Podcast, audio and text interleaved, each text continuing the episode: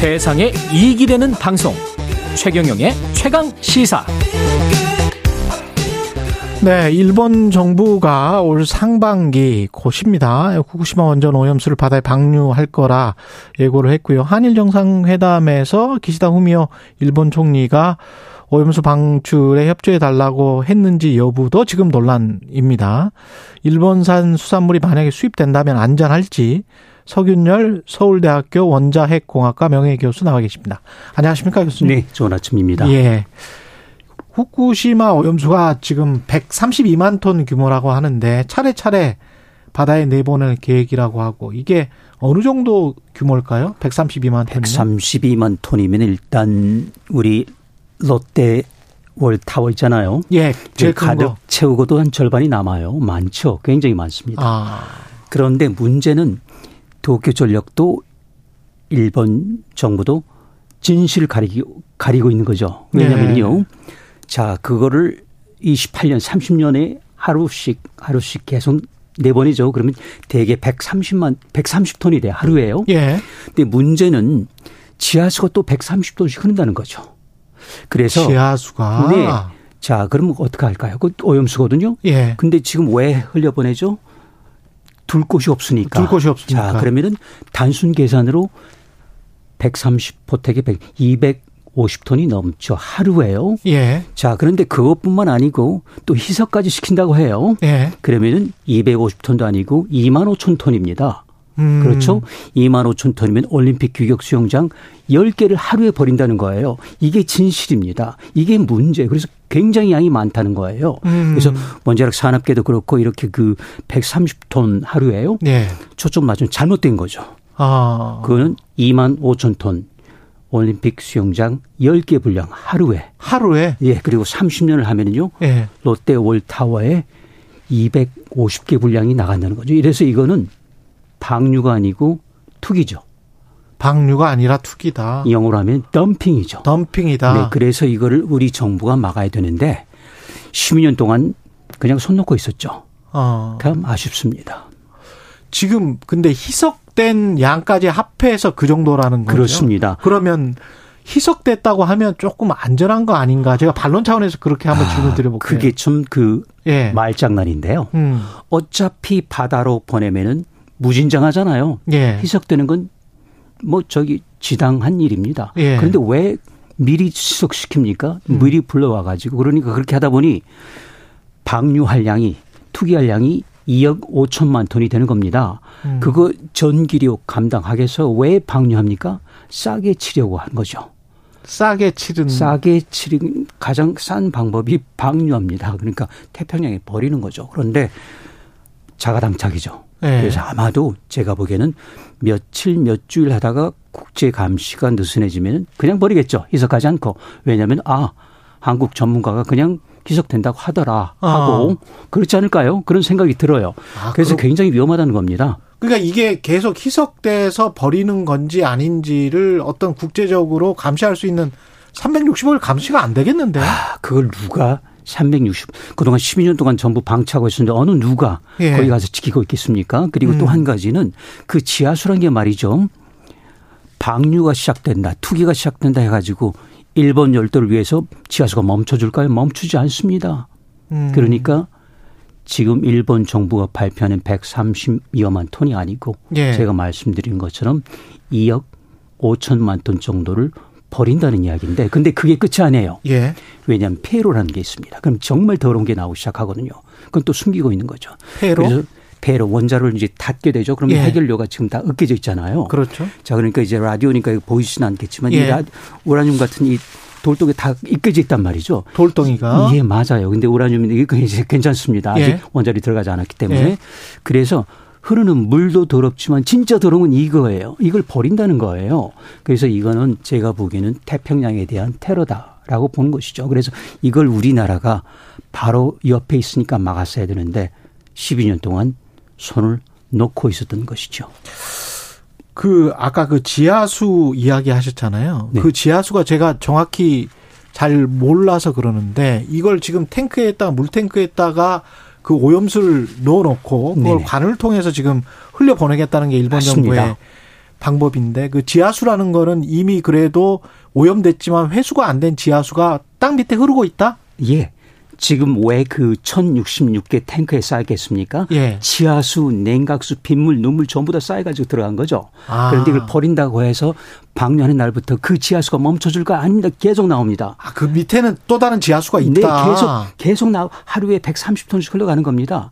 그걸 이야기를 하지 않는 거예요. 그러니까 탱크에서 나온 130톤에다 음. 그게 보태져야 되는 거죠. 그렇죠? 예. 그럼 260톤이에요. 예. 그걸 곱하기 100을 해야죠. 희석시킨다고 했으니까. 예. 100배쯤 가야 됩니다. 그러면은 하루에 2만 5천 톤 올림픽 규격 수영장 10개를 버린다는 거예요. 그게 굉장히 보통 문제가 아닙니다. 그런데 이거를 여태까지 두 손 놓고 가만히 있었다는 게 아주 애석한 일이죠. 검증을 할 때 우리가 어, 보통 이 시료 같은 거를 채취를 해서 네. 우리가 이런 거를 버릴 거니까 네. 안심해도 된다. 뭐 이런 식으로 이제 일본 정부가 제시하는 게 있을까 그렇죠. 아닙니까? 그렇죠. 그걸 뭐 언론에다가도 제시하고 자국 언론, 그렇죠. 세계 언론 뭐 한국에도 마찬가지일 텐데 우리 네. 과학자가 가서 네. 그러면 그 시료 같은 거를 보고 네. 아, 이, 이 정도면 삼중 수소도 뭐 없고 뭐 어쩌고 저쩌고 이렇게 이야기할 거 아니에요. 그렇죠. 근데 그 그건 믿을 수 있습니까? 아, 그런데 그 기회를 주지 않는다는 것이죠. 지금 그 기- 뭐냐면은 아. 국제 원자력 기구도 그렇고 더욱이 이제 우리나라 전문가도 참여합니다. 한 사람이요. 예. 그리고 원자력 기술원에서 분석을 하는데 예. 문제는 도쿄 전력이 잘 떠온 것을 그냥 받아와 가지고 하는 거예요. 이것 말고 아. 탱크 위에 가운데 아, 밑에, 밑에. 깔려 있는 것들 전부 다 그리고 지금 나가고 있는 지하수, 지하수. 때문에 오염된 그 저기 어 어패류 아. 그리고 해저류 또 저기 갑각류 전부 걷어 와 가지고 장화신고 들어가야 되겠죠. 그런 다음에 이걸 봐야 되는데 그냥 도쿄 전력이 떠다 준 물만 얌전하게 갖다 하면은 이게 대표성이 있을까요? 그리고 삼중 수소가 문제가 아니고 거기 들어간 아까 보여드린 우라늄 덩어리 있죠? 거기서 나오는 방사선 물질 이거 자체가 문제인데 지금 엉뚱하게 삼중 수소로 몰고 가고 삼중 수소는 사실 물론 유해하지만 예. 괜찮아요. 그보다 1000배, 1700배 더 독성이 강한 방사성 세슘, 스트론튬, 요오드, 플루토늄 이런 게 문제인데 그거 아무도 말하지 않잖아요. 왜냐하면 음. 이걸 소위 모자식이라고 합니다. 예. 꽉 눌러버리고 삼중수소를 전부 저기 전혀 별로 문, 해도 되지 않는 데다 우리 주위를 끌어버린 거죠. 잘못된 예. 겁니다. 그러니까 우리 그러니까 이걸 바로 이게 이것부터가 과학이에요. 그걸 한 다음에 과학적 자료를 검증해야 되는데 사실은 길이 멀죠. 한 가지만 더 그 자연 정화 이론을 믿는 분들 이렇게 네네. 쭉 가서 태평양으로 먼저 이제 캐나다나 미국 쪽으로 갔다가 이게 돌아오는 거잖아요. 그렇죠. 래서 우리가 바로 옆이지만 네. 그렇게 한번 돌아오면 좀 세척이 또 희석이 되지 않을까 이렇게 주장하시는 분들에 관해서는 어떻게 맞습니다. 전적으로 동의합니다. 예. 그런데 가는 길에 생태학적 영향, 거기에 쌓이는 아. 침전되는 것들, 거기에 건너가는 어류가 참치가 갈치가 또는 저기 대구가 그러네. 음. 한두 마리겠습니까? 수백 마리, 수천만 마리 되겠죠. 자, 그 녀석들은 해류하고 상관없이 마음대로 울타리를 다닙니다. 자, 그걸 어떻게 할까요? 어떻게 잡습니까? 그리고 또 한 가지, 그보다 더 중요한 것은 해류가 문제가 아니고 표면에서는 그렇게 갑니다. 가서 예. 돌아올 때는 짧게는 2년, 길게는 5년 걸리는데 좀 더 밑으로 해저 200m 밑으로 가면 이게 또 달라져요. 이거는 또 음. 밑으로 바로 대만 쪽으로 갔다가 바로 제주도 아. 그거는 그렇게 돼요? 1년도 안 걸려요. 그런데 그것도 지금 정부가 발표를 막고 있죠. 이건 서울대에서 마- 발표한 겁니다. 그러니까 표충수라고 하는 거는 되게 맞아요. 네. 그런데 아시다시피 라니뇨, 엘니뇨 있잖아요. 지금은 우리가 예측이 불가능한 겁니다. 그리고 아까 말씀드린 대로 거기서 그 예측했던 거는 다른 물질은 하나도 없다. 도쿄 전력을 그대로 받아들이고 삼중수소만 있다. 그런데 제가 드리는 말씀 삼중수소보다 더 중요한 아까 방사성 찌꺼기들 왜 무시하느냐 이거죠. 왜 도쿄 전력 말을 고질 겉들여들는지 4분의 3이 그대로 남아 있다는데 왜 이걸 무시하느냐. 음. 저는 이게 저는 그게 과학이라고 봐요. 일본 어패류의 수입 어떻게 생각하십니까? 아 저는 몇 달 전부터 이제 그 폐지하라고 요구할 거라고 굉장히 일찍 왔습니다. 음. 아 아마도 이제 다음 달부터는 그렇게 해야 될 것 같은데요. 예. 그러면 이제 진짜 우리 그 국민 건강 그다음에 그 저기 식탁 안전은 그야말로 우리 우리 손으로 알아서 해야 되는 거죠. 그러니까 이걸 뭐라 그러죠? 아, 더 이상 지켜지지가 않는 겁니다. 왜냐하면은 막을 수가 없거든요. 이걸 어떻게 막아요? 저기 수입 제한 풀렸죠. 아니 근데 우리나라가 가령 해양에 쓰레기를 버리잖아요. 네. 그런 거 국제법 위반이거든요. 네. 그래서요. 예. 93년, 20년, 벌써 30년 전이네요. 그때 러시아가 900톤을 동해에 버렸을 때 분개를 해가지고 일본이 국제해양법을 바꿔가면서까지 다시는 못 버리게 보리스 옐전 대통령을 그 맞아요. 당시 총리가 예. 불렀습니다. 예. 그렇게 한 일본이거든요. 그런데 이제는 그 거울 앞에 일본이 선 건데 우리나라는 말 한마디 못하고 그냥 통크게 양보만 하고 있는데 글쎄요. 그 저기 제가 늘 말씀드리는데 우리 국민의 먹거리 그리고 음. 우리 어민의 일자리는 그래도 대통령이 챙겨줬어야 되는 게 맞습니다. 예. 근데 그걸 팽개쳐버린 것이죠.